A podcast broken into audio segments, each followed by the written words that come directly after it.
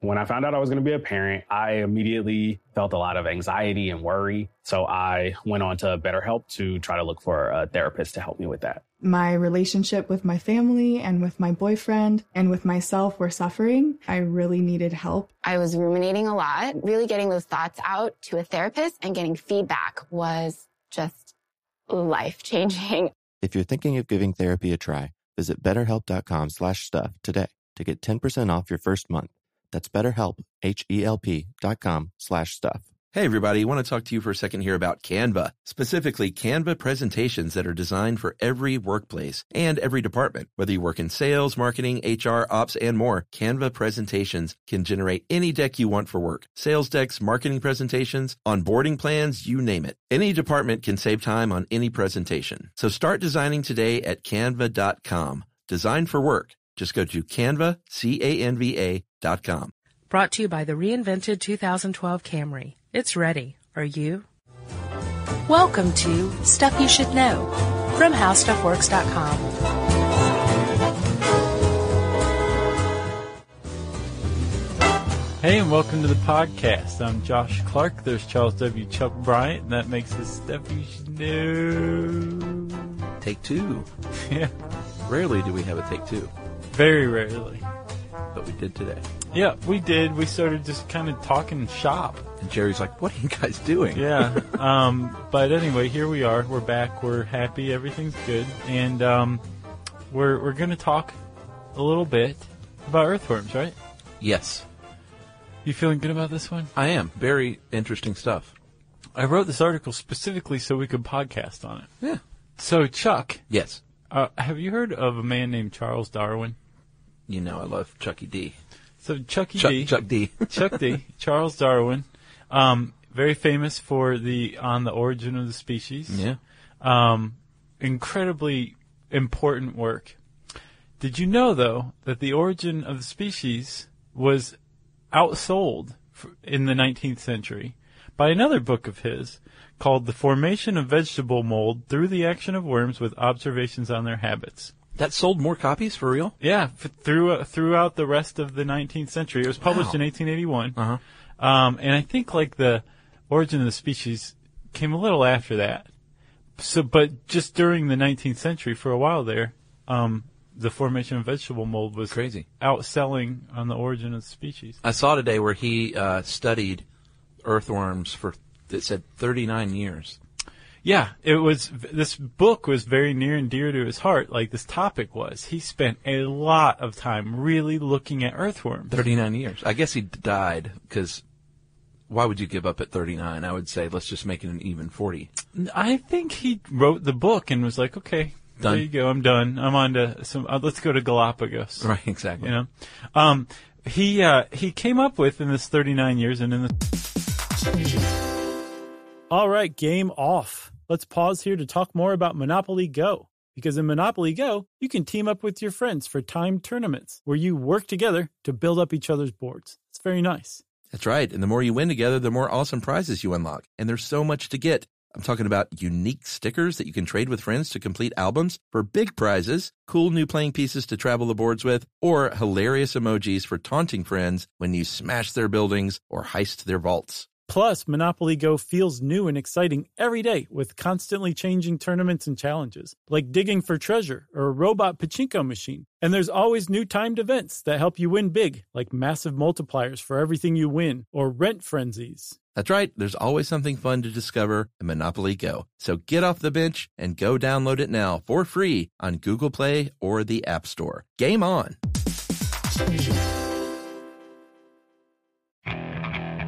Okay, picture this.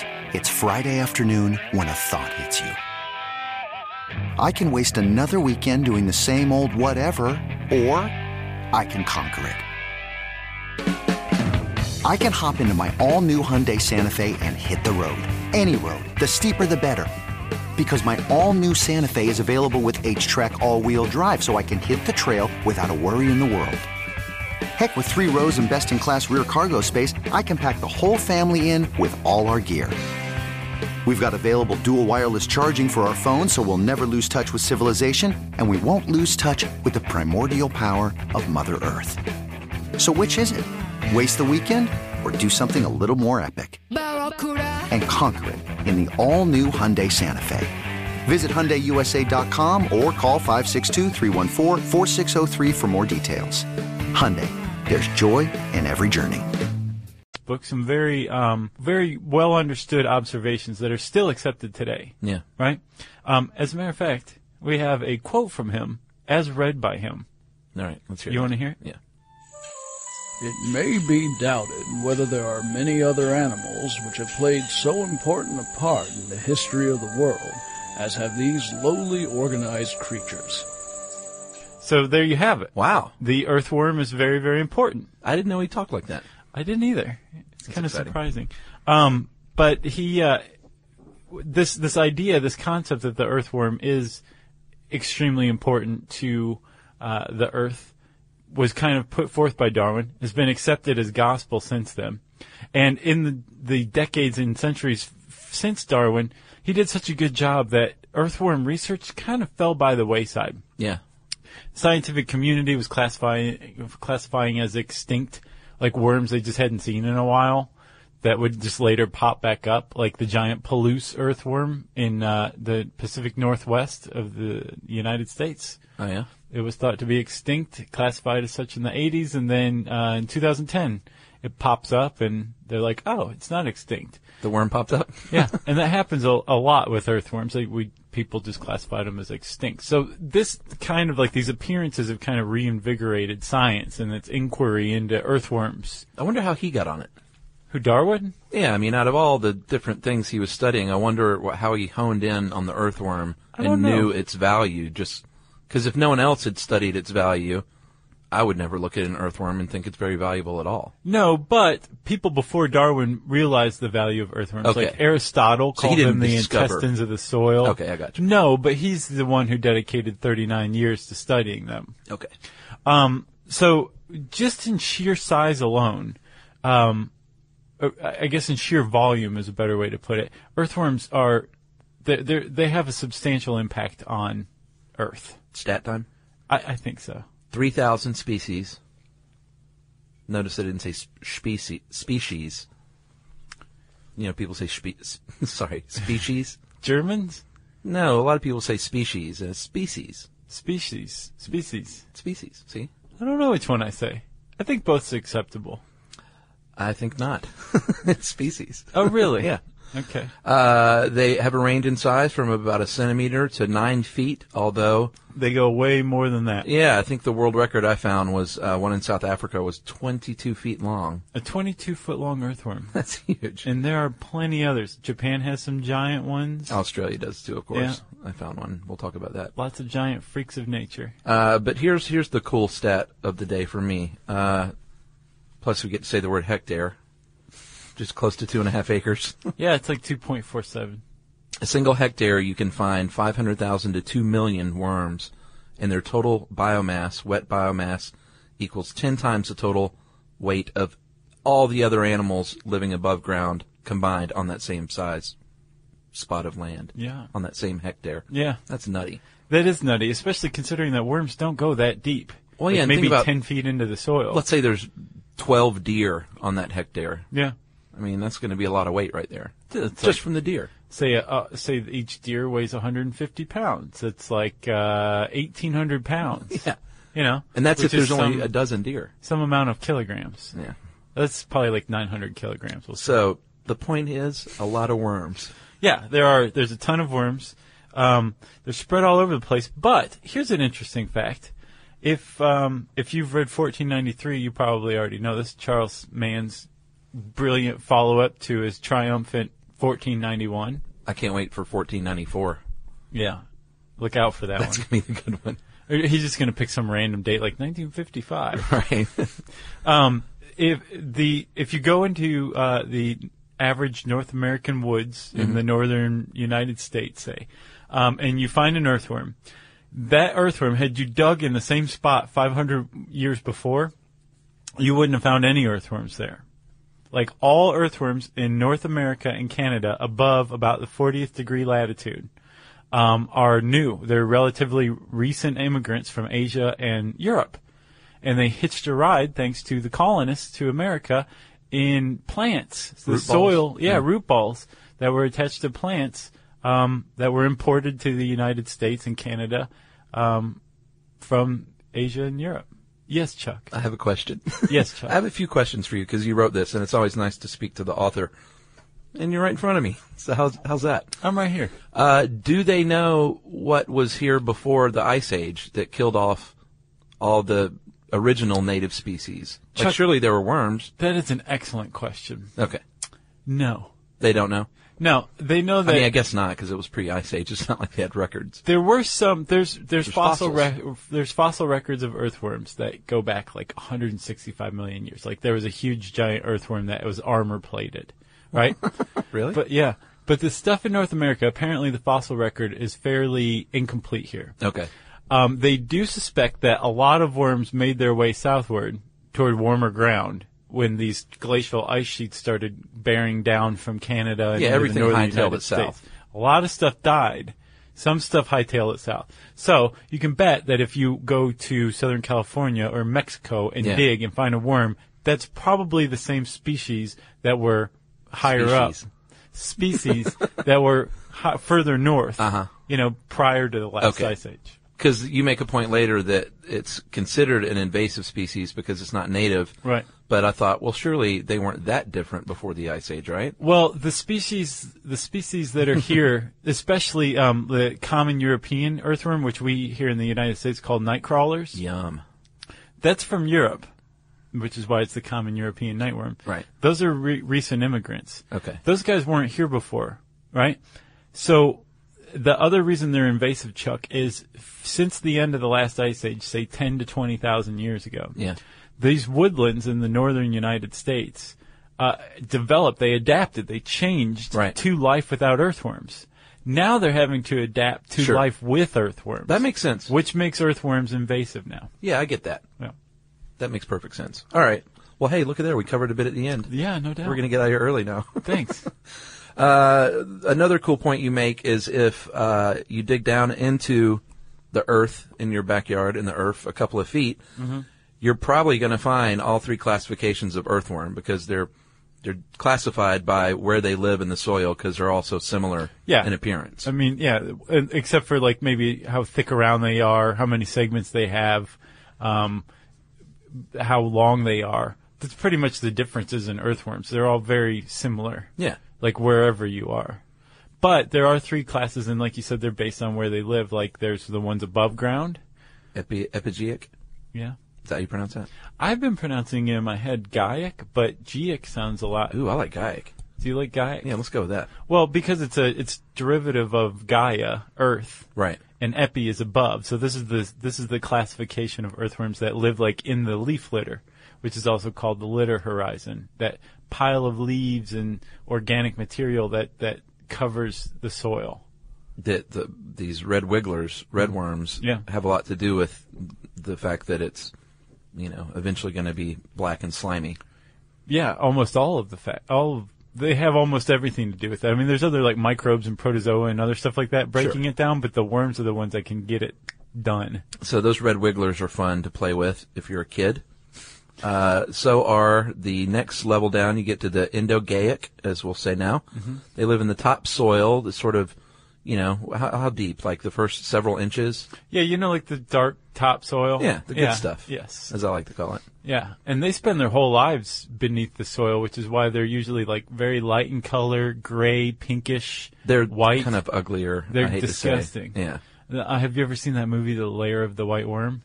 no, That's a great horror movie. Is it really? Yeah, I've it's heard of one it. of Hugh Grant's first movies. It's Oh. awesome. was he the white worm? No, No. he was the dude. Okay, he played a man. Yeah. uh, you say because they live under the soil uh, full time Mm-hmm. that the the least amount of information is known about them. But another question: Okay. the next level down, the uh, an, an, anes- anesic, Anisic? anesic, they hold the night crawlers, right. the deepest dwelling ones. But it seems like we know more about them than the other guys, the little pink and gray guys. So why would that be? Well, the reason is is because the little pink and gray guys, the uh, epigeic ones, um, spend their whole lives underground. So they just stay there. yes. Okay. They also make horizontal burrows, right? Right. So like they don't have to come up at all. They don't. They have almost nothing to do with leaf decomposition. So They- the night crawlers they may come feed up on- and then go back down. Exactly. Not only do night crawlers come up, they come up and travel as far as like 62 feet in a night looking for food. Like they hang out above ground. The epigaic ones, you have to dig down for them. They're not coming up to, to greet you. So these scientists don't have spades. That's what I'm saying, man. like, the, like science generally was like, okay, Darwin wrote the book on earthworms. We Right. don't have to There do it any is. more investigation about that. Interesting. Yeah. Uh, another cool fact about the Nightcrawler is that they go upstairs to to grab some food and Yeah. bring it back down. They they're like, hey, that leaf is really choice and moist. Yeah. So I'm going to grab it and take it back downstairs and just chow till my little belly bursts. Exactly. I love that. Yeah, the, uh, but it also kind of gives you an idea of like just how powerful like a night crawler is. It Yeah. drags its food back to its house, you know. I used to hate uh, fishing uh, with worms. That's that and the potential. I, one time I went fishing and caught a brim, Mm-hmm. and um, I didn't have a hook remover. And this thing, this brim, swallowed this hook like Ugh. crazy. Yeah. And I was trying so hard to get it out, and it was just like obvious that this worm, this um, fish was dying. And one of his buddies was just sitting there, r- almost at the bank, almost up on the ground, watching me Howling. just looking at me like, why did you do that? So Ah. that, and then the I, that So you clubbed that one. I was like, stop looking at me, fish, and just punch the water. Um, that the potential of a fish dying, and then the guarantee of worms dying, yeah. uh, made me quit fishing forever. Yeah. I use Which artificial stinks lures now. because fish is fun. I- Fishing's fun, I love to fish. Yeah. but I, I just don't do it anymore. All right. Well, that's sad for you. I'll Oh, club fish, like I'll go Okay. clubbing, but I won't actually use like a rod and reel. Uh, earthworms are segmented, Josh, which is also very interesting. Uh, they are from the phylum uh, Annelid, which means ringed worm, Yeah, and there's about 100 to 150 of these rings, and they're each controlled separately, little muscles, which is very important because they expand and contract to move their little slimy bodies forward. Yeah, and they have these bristles at the front toward the head, the anterior end, um, that are retractable. They're called setae, and um, they can just go bing and dig into the dirt, Right. and hold the head in place while the rest of the the body kind of contracts to get smaller to move forward like that. So these setae go in and out, Right. depending on whether the the head's moving or is needs to be anchored so the rest of the body can catch up. And that's how they scoot along at 62 feet per night Yes. for night crawlers. So, um, pretty much, Chuck. I don't know what we're naming this one yet, but one of the one of the um, the suggestions you made was n- earthworms eating and pooping machines, Yeah, kind of like sharks. and I mean, w- kind of, um, but possibly even more beneficial than sharks. Sharks are like an apex predator, right? Yeah, of course. Earthworms are not an apex predator, but like I said, Aristotle called them the intestine of the soil, and one of the reasons why is because they just eat and eat and eat, and the stuff that they do eat, they poop out, and it's actually what's crazy. Remember the digestion um, episode? How could I forget? So like the stuff that comes out of us, it's like nobody needs that. It's total waste. Yeah. With the worm, it's actually better than it was before. Worm poop is better than the food it eats. Yeah, That's pretty cool. That is pretty cool. And the way it eats is even cooler, I think. Um, they they obviously eat, and you're not going to be able to tell a huge difference between the mouth end and the the anus end. no, unless you really dig your fingers in there. Uh, but at the mouth end, they're gonna they're gonna pass dirt and organic matter into their mouth, and it's gonna go into an area called the crop Yeah. where they store it for a little while. Right. Then into the gizzard, and this is the coolest part to me. In the gizzard, they have these tiny pebbles that they've already eaten, and those pebbles grind the food up even more, like a little food processor, Yeah. to make it easier to pass through. That's right. That is so cool. And uh, in the intestinal walls, they- they, they're lined with blood vessels, and sort of like our own blood vessels, they absorb and distribute nutrients. Right. So it's not that much different than people. Yeah, no, it's not. The the thing about earthworms though is the the nutrients, especially nitrogen, um, that they eat that they pass out is about 75% of what was, say, locked into a leaf, right? Right. So they only keep like a quarter of the available nitrogen for themselves. It's awful nice. But through digestion, what was once just locked into this leaf and was totally unusable Yeah. to like a tree root is now digested and broken up and in, uh, available. It's called nitrogen fixing, and that's what worms do. They're casting their feces is broken down nitrogen. Which is why people use worms for composting. That's exactly right. They're the the secret ingredient. Well, they're not secret, but key ingredient to compost. Yeah, but that's the uh, that's the uh, epigeic, Right. the ones that live above ground. Yeah, the red Or the wigglers. compost ones. The earthworms, like the anisic ones, they're big into composting too, but they do it below ground. Right. Yeah. Um, earthworm has five hearts. Yeah. Kind of, kind of a neat fact right there, yeah. I would say. Aortic arches. And uh, I saw, I think I saw in another photo, like they have one of the main ones. Is that right? And then four other ones, or are they all equal? I think that they are. There's a main one. Okay. I believe so. You'd think I'd know. You and Chuck D. Uh, breathing through their skin is another cool trait. They don't have lungs, Yeah. but they still need to breathe, so they just pass it uh, passively through the skin, Yeah. inhaling and exhaling. No, Well- there's no inhale or exhale. Yeah, 'cause it there's no just lung. happens. But I call that an inhale, even though their I know, I- little body isn't. Breathing. When I was writing this, I had to go back. I was like, no, they're not inhalers. Right. Yeah. Um, th- as long as their skin is coated in this mucus that they Yeah. produce, that's how air exchange is, is allowed to take place. Um, and i if there's enough broken down available oxygen in a body of water, a worm can live in water. It can survive in water for a while Right. because that air exchange is still taking place. they're just grabbing oxygen. Yeah. Um, the problem is, is when they encounter like really dry, hot air, like above ground. Yeah, I think we've all seen that sad, sad sight. Right. So if you if you've ever seen like a, a a worm that's curled up and is dry on the sidewalk, that worm suffocated to death because it wasn't able to breathe. Its mucus dried out, so it sad. couldn't breathe. I know, and all it needed to do was reach those leaves yeah. But it failed. on the sidewalk, and that happens a lot in Georgia. Obviously, you see a lot of those in the summertime. Oh yeah. Uh, and to to make sure that they survive, they don't have eyes, so it's not like they can say, "Oh, the sun's out." Right. But they are able to sense light through these uh, photosensitive cells on their skin that convert light into electrical impulses. So they feel this and say, "Hey, it's sunny out. I need to burrow down a little bit more." yeah. Pretty cool. Yep. And this is why these buggers have survived for so long. It is, and um, that's also the the role for their brain.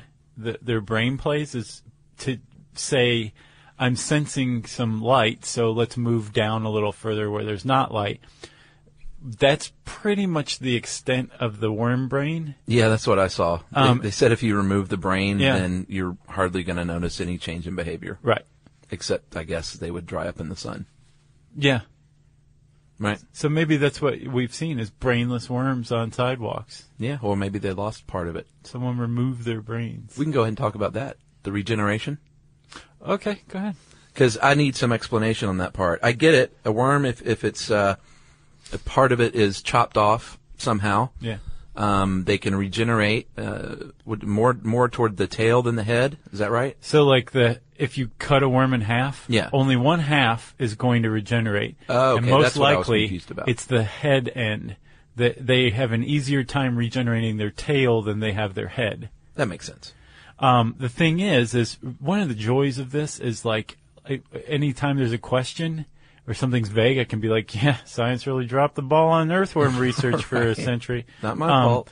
They, there, there is evidence that like, uh, in both sides can regenerate into two new worms. People Right. have documented this supposedly.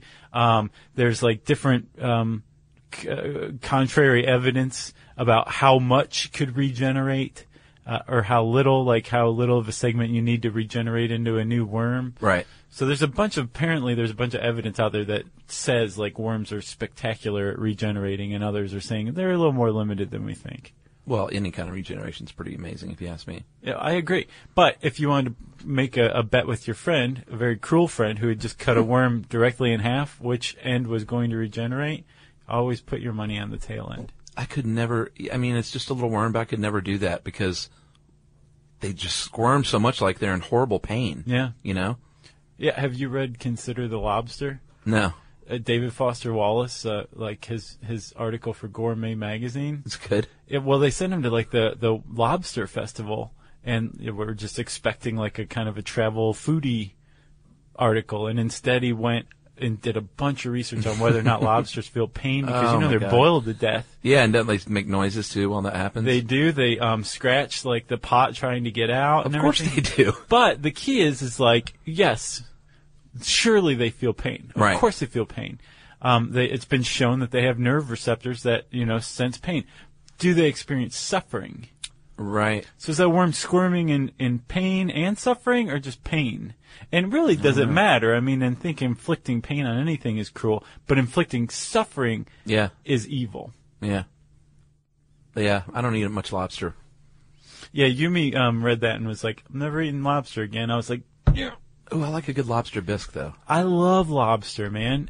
Yeah. But there's another cool thing from this article. Did you know that until probably about the 20th century, uh, people considered lobster like sea insects? Well, they And, kind of like, are. It was for like the the the poor and Yeah. the um the basically the lower classes, and there were actually laws apparently in New England about how many times a week you could feed patients in an insane asylum lobster because Really? it was considered cruel.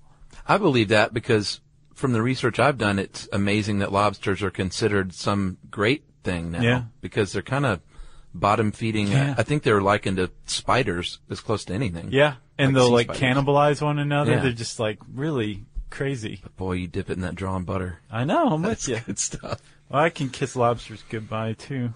All right, so let's talk about reproduction. I, I can handle this first part, but I did get confused when it comes to the clitellum Yeah. and you- the fertilization. So, so you know, like the band on an earthworm. well, let's talk about the first part first. Okay, earthworm reproduction. Yeah. You want to? This is the fact for me. They're simultaneous hermaphrodites, Yeah.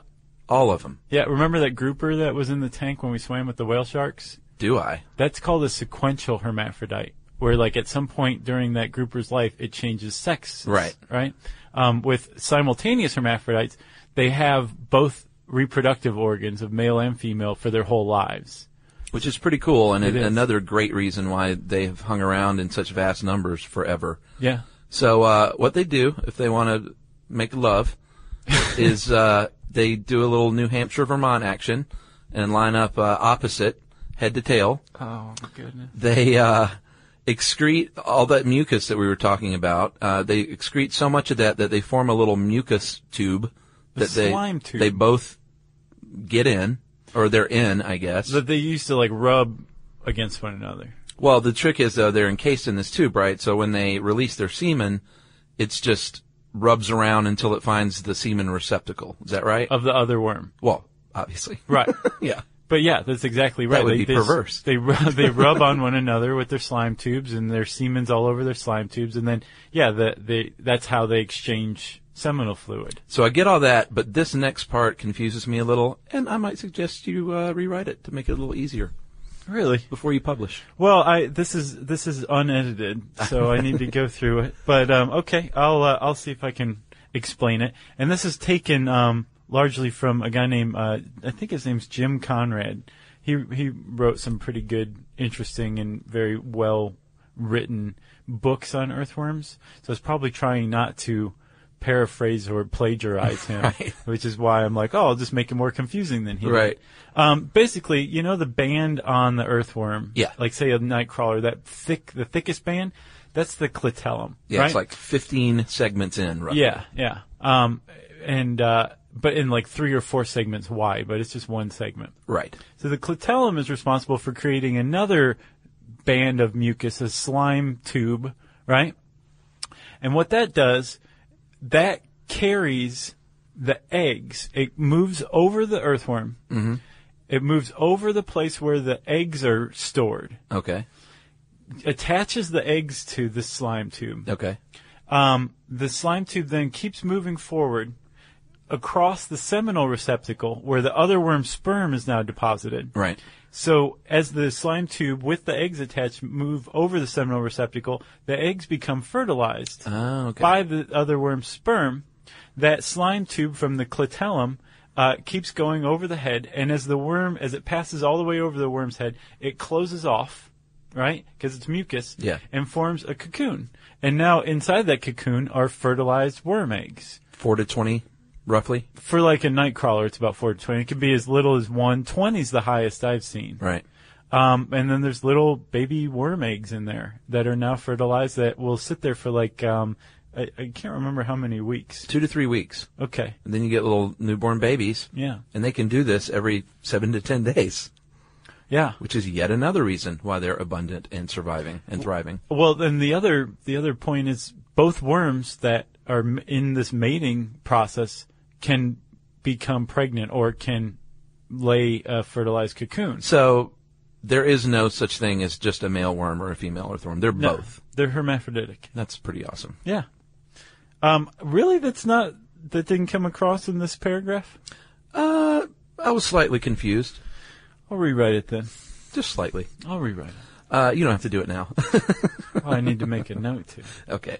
Uh, their life expectancy is pretty impressive too. A nightcrawler can live up to 20 years, but generally live about six to nine, which is, man, that is a long time when you're talking about little tiny things that live underfoot, Yeah. you know, compared to like an insect. Yeah. I mean, that's pretty amazing. Uh, red wigglers, two to five years. Gray worms, between 1.25 and 2.6 years. Yeah. It's very specific. Yeah. Well done. That's uh, Murataki who who came up with that one. Oh, really? Yeah. So that's a long time, even for the lowly, ugly gray worm. Two and a, two and a half years is pretty pretty good. Yeah, and they actually they have this thing called um, estivation, which is a form of hibernation. Yeah, I thought that was really cool too. Um, i- it's actually more efficient than hibernation. In hibernation, like you, like a bear that's sleeping, they have to gorge themselves before they hibernate because Right. they're going to be their their metabolic processes are still operating. Right. So they're still using up fat stores and food stores. With estivation, it's pretty much as close to death as you can come. Like almost all of your body processes just stop. And these curl up in a little wormy ball, right? Yeah, to to keep their mucus supply abundant. So that's the only thing they're doing is creating mucus. Pretty much. To stay moist. Yeah, and the reason they're doing this is because worms definitely have like preferences for w- like the temperature um, and the conditions on the ground, the moisture, and when things just don't meet their liking, they estivate.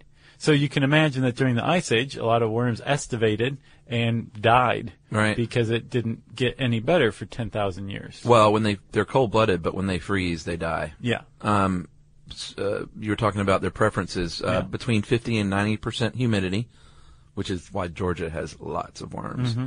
Uh, between 59 and 86 degrees Fahrenheit is about what they like. They can survive, but they're not going to be as active and thrive and outside those conditions. Right, that's like when they're most active is between those. And um, they will eat any kind of organic matter that's decaying. But this is kind of cool. They found out they actually like certain stuff more than others, which Yeah. is neato. Yeah. And the way I read it was because they like the taste, or at least that's how I anthropomor- uh, Is that- anthropomorphize. That is so close species. Uh, in Washington State, they prefer maple over oak. Yeah. And right here in Georgia, they prefer clover over grass. Yep. That's pretty neat. Yeah. I got lots of clover in my yard too. They'll eat the tar out of that stuff. I'll, I got Especially if you tons of worms in if my you yard. pulled it and buried it, it would be gone like that. I wonder how they do in that clay here. Uh, know? They do very well. As a matter of fact, the, they are the reason why. Well, they're one reason why any water can percolate through the clay. But man, I had clay in my backyard that like was impenetrable. It seemed like Worms can worms can penetrate it really. S- to a certain extent. Yeah. Man. Um. The uh, one of the so. Pretty much what Darwin came up with is that earthworms are extraordinarily helpful. Yeah. Um, and uh, we'll talk about in a minute, like scientists have come to realize, like, okay, well, they're still an invasive species, and as a result, like they, they're, it's not all beneficial. Right. But let's talk about the helpfulness first. One of them is basically burrowing down through dense clay, dense soils, Yeah. and creating places called biopores, macropores, basically holes in the ground, underneath the ground that let water percolate down Yeah. to prevent flooding above ground. Which also filters that water It does. as it goes down to the like the water table, I guess. yeah. Yeah. Um, it allows roots to grow more easily. Aeration. In plants, aerates, yeah, Yeah. it brings oxygen down. It basically makes soil more usable for the stuff above ground. Well, and they're just basically little tilling machines. Yeah. They're moving the earth under there so you don't have to. Right. We talked about um, nitrogen fixing uh, with their castings, where they they take about twenty five percent. So Of casting is their available- poop, is that right? Yeah, that's that's a nice word for their poop. Okay. Worm castings. um, and apparently, Darwin calculated that in ten years, ten years worth of worm castings would cover an acre of of land about two inches thick. So if you took all the worm castings produced by a group of worms in an acre Yeah. in ten years, you'd have two inches of worm castings. That's crazy. yeah. And they and like you said earlier, I think they only take about twenty seven percent of the nitrogen for themselves. They're like, world, you can have the other seventy three percent. Yeah, and again, it's it's in a usable form now as a nutrient. Pretty awesome. Yeah. Um, But it's not all good no, it's not all good. because they eat too well and they are an invasive species, so because they consume uh what do you have here? Nine thousand two hundred and forty pounds or forty two hundred kilograms of organic litter for every hectare in 11 weeks, that's too much because spiders and lizards and arthropods and snails and frogs and slugs and everything else living down there needs that stuff as well. That's their home. But the, the worms are taking it for themselves. And they give back, Uh, they, well, they definitely do, like nitrogen, right? but they're taking too much. Right. So, um, the also that there's that litter horizon, that layer of le- of leaves right above the soil. Yeah. um, there's this the layer that's closest to the soil surface um, that's at the bottom of this leaf layer is called duff. It's like the spongy, dark, Yeah. organic material. That is actually a nice little place for a seed to safely gestate. Sure. So without that duff, without it being there long enough for a seed to start to germinate, sorry, not gestate, but germinate, Right. understory plants, like smaller plants, Mm-hmm. saplings, plants that aren't going to grow as big as trees in a woodland, um, are they have trouble taking hold. Yeah. And actually, you can see photos side by side on the internet of b- like without worms, Right. with worms, and like the difference is like just this wasteland. Like with worms. Right. It's missing all sorts of little plants that you see should be there, but aren't because the worms are eating their habitat That's sad. actually like it can reduce the understory canopy between like 25 and 75 percent the presence of earthworms can because they eat so much so fast that uh, not enough leaf litter is falling Yeah. t- to keep the worms happy and allow seedlings to grow or keep a place for spiders to live that kind of thing Well, and not just spiders, but that works its way all the way up the chain because you're going to have mammals, larger mammals that are going to want to eat vegetables right and leaves. And if they're not there, then they're going to be in trouble. Yeah. And then we're in trouble. yeah what about the deer where are we going to go without deer Uh, I go to the chicken the uh, section of my grocery store. Everything works out. you eat chicken instead of deer I don't eat. I don't eat deer. okay I don't. I mean, against it. I just don't come upon it that much. Yeah, you have to go to like one of those um, processing places out in the country. They always have like deer for sale. Yeah. Yeah. All right, game off. Let's pause here to talk more about Monopoly Go. Because in Monopoly Go, you can team up with your friends for timed tournaments where you work together to build up each other's boards. It's very nice. That's right. And the more you win together, the more awesome prizes you unlock. And there's so much to get. I'm talking about unique stickers that you can trade with friends to complete albums for big prizes, cool new playing pieces to travel the boards with, or hilarious emojis for taunting friends when you smash their buildings or heist their vaults. Plus, Monopoly Go feels new and exciting every day with constantly changing tournaments and challenges, like digging for treasure or a robot pachinko machine. And there's always new timed events that help you win big, like massive multipliers for everything you win or rent frenzies. That's right, there's always something fun to discover in Monopoly Go. So get off the bench and go download it now for free on Google Play or the App Store. Game on!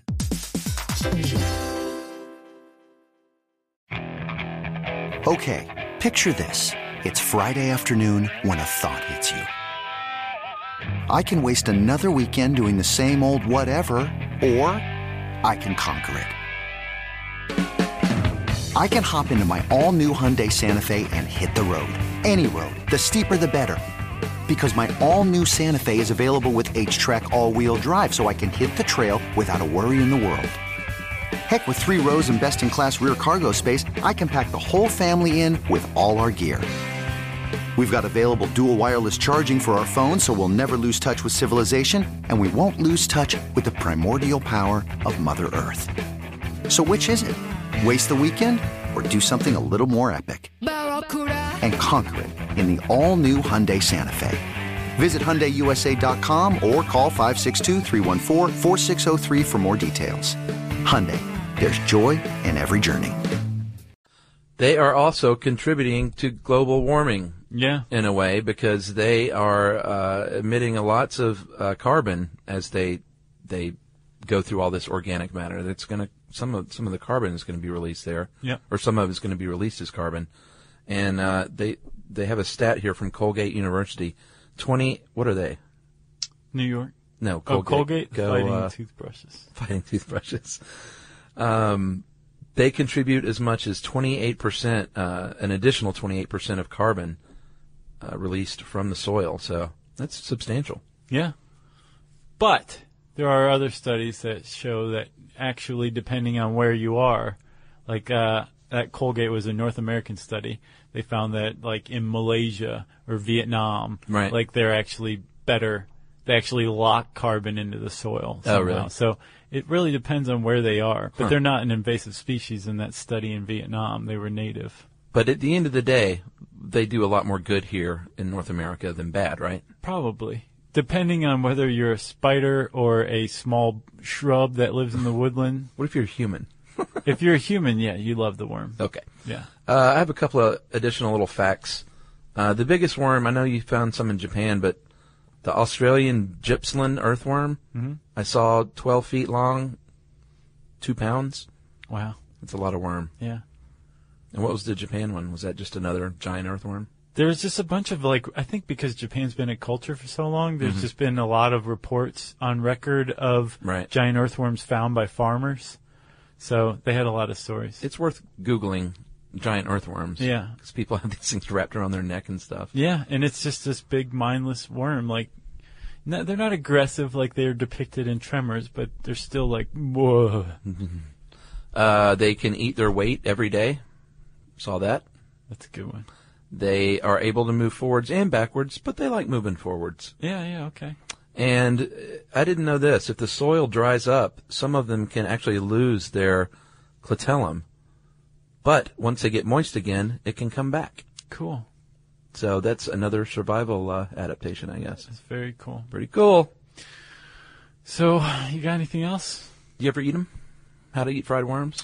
I never did. I don't think. If I did, I've blocked it out of my memory because I, I don't recall eating I worms. definitely haven't. It wasn't. They weren't. It wouldn't have been fried. It would have been like somebody was like, "Here, eat this."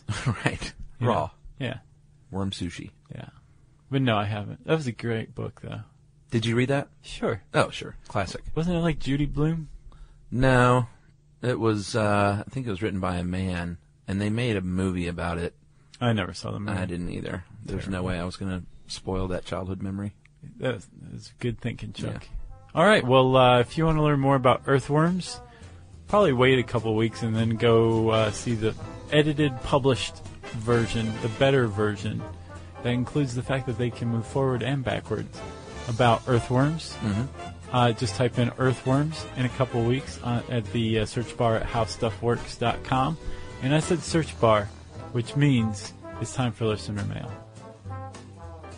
That's right, Josh. Uh, this is an email. Before we do the email, though, we have a, a quick announcement.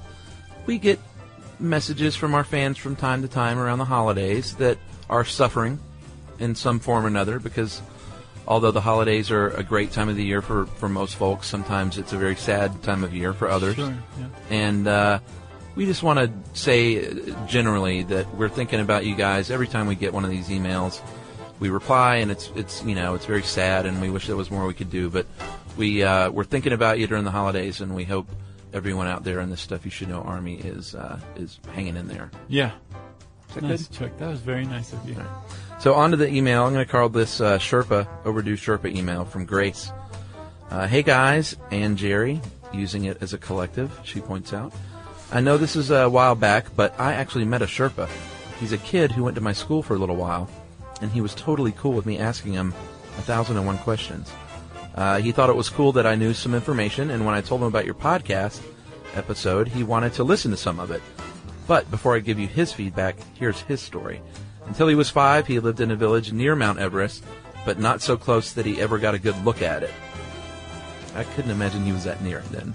I would think you'd have to be really, really near it to not get a good look at it. Oh, maybe that was the case. Huh. He was so close. yeah. Then There's he's just like a, just- a wall. A wall of rock. Yeah. Uh, and she says, even if he did get a good look at it, he was only five. So he may not remember it. Gotcha. Uh, he had to leave his village, though, because they were threatened by the Maoists. So he moved to a city as a refugee, uh, and he lived there until last year. From what I understand, they were still under the threat from Maoists, so they came to America as a refugee still. Um, here's his little additional facts, as the plural of Sherpa is Sherpas, so we were right. Cool. Uh, you pronounce the region uh, Solu Kumbu correctly, and he, he was very excited about that. Nice. And he said there are a lot of potatoes now. Remember, we they started growing potatoes at a certain point, Oh, yeah. and that's the bumper crop, I guess. Nice. So uh, that's all he heard of the podcast. Only about five minutes of it. He didn't. Uh, Grace didn't want to make him listen to the whole thing because she felt like he already knew most of the stuff, and she didn't want to bore him. Right. So uh, he was excited about it. She was excited about it, and she just wants to say thanks for reading this on the air. Sweet. And that is from Grace. Thanks a lot, Grace. Thank you to your Sherpa friend, too, for Yeah. um, supporting us. And welcome to America, Sherpa boy, and uh, good luck here. Thanks, Chuck. Um, wow, Chuck, you're just spreading glad tidings all over the place, aren't you? Of great joy. Yeah.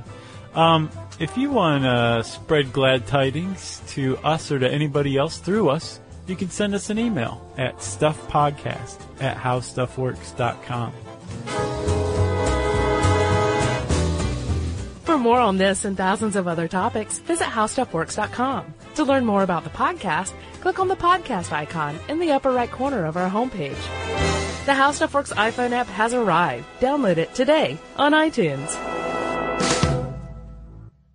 Brought to you by the reinvented 2012 Camry. It's ready. Are you?